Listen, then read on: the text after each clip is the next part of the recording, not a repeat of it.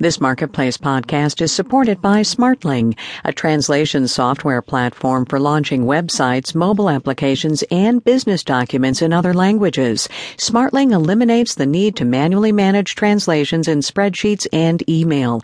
Learn more at smartling.com slash marketplace. Marketplace is produced in association with the University of Southern California. It's morning again in America. No, no, no, wait, wait. Sorry, sorry. Turn that up. Sorry. Wrong election. Wrong election. From American Public Media, this is Marketplace. In Los Angeles, I'm Kai Ryssdal. It is Wednesday today, the 5th of November. Great as always to have you with us, everybody. And apologies, of course, to the 1984 Ronald Reagan campaign, but it does kind of seem appropriate. No, it was a very good night for the GOP last night, a very bad night for the president and his party.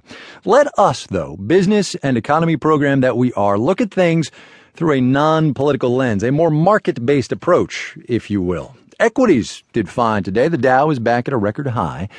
But what else is out there? Well, commodities. Now there is something interesting. Pretty much across the board, commodities were down today. Gold, wheat, palladium, for crying out loud, all lost ground, in part because the dollar is strong.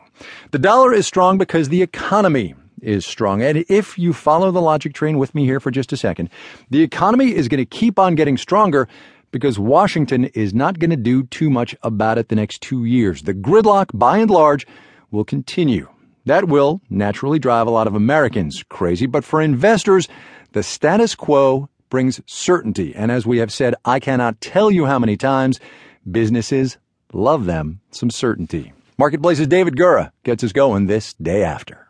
Congress could tackle tax reform, lawmakers could pass a budget, but what's more likely to be on the agenda is gridlock and dysfunction. For the most part, it's going to be largely a replay of the last few years. David Lefkowitz is a senior equity strategist with UBS, and he says the men and women in his profession can deal with that. To the extent that we just have a continuation of the status quo, but maybe with a slightly different flavor, uh, you know, investors can sort of get their arms around that and understand what that means.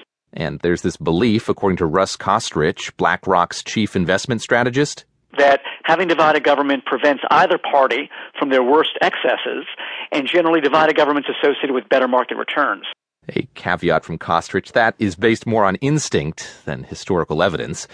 Greg Valliere, the Potomac Research Group's chief political strategist, says Wall Street has grown accustomed to the way Washington works, or doesn't. I talk to a lot of professional investors, and many of them sort of roll their eyes when you talk to them about Washington. And while they can make do, especially when the economy's on the upswing and the dollar is strong, David Lefkowitz from UBS says investors can get impatient.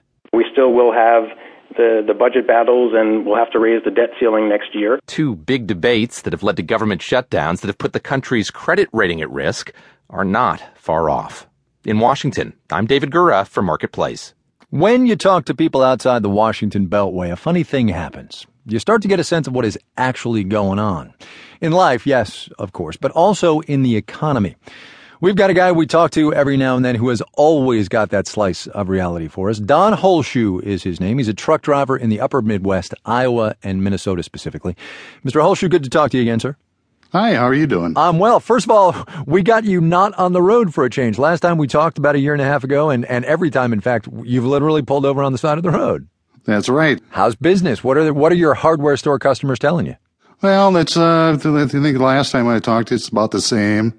At a couple stores that went out of business. Hmm. Interesting that you say it's about the same because you know, I mean, the big national numbers are that it's actually better. You're not feeling it clearly. No, I mean that's all on Wall Street. You know, if you've got lots of money, you're doing fine. It's just us or not. What are you feeling then? Well, I had to increase working, you know, take up an extra run to get by. That's pretty bad. You took more hours. Is that what you're doing? Took more hours. So how many hours a week you working now? Uh, let's see, 60 hours, 61 hours. Which you had to do to get by? To get by, to stay even what I used to make in four and a half days. How can that be? That doesn't make any sense. I don't know. Yeah, you been to the grocery store? I have. Right. You look at you look at the baskets. Everything's gone up. The twenty dollar bills is the new one dollar bill. Um, let me ask you about uh, the cost of actual just physical driving. How much are you paying for a gallon of diesel for your truck now? Well, now it's three fifty four.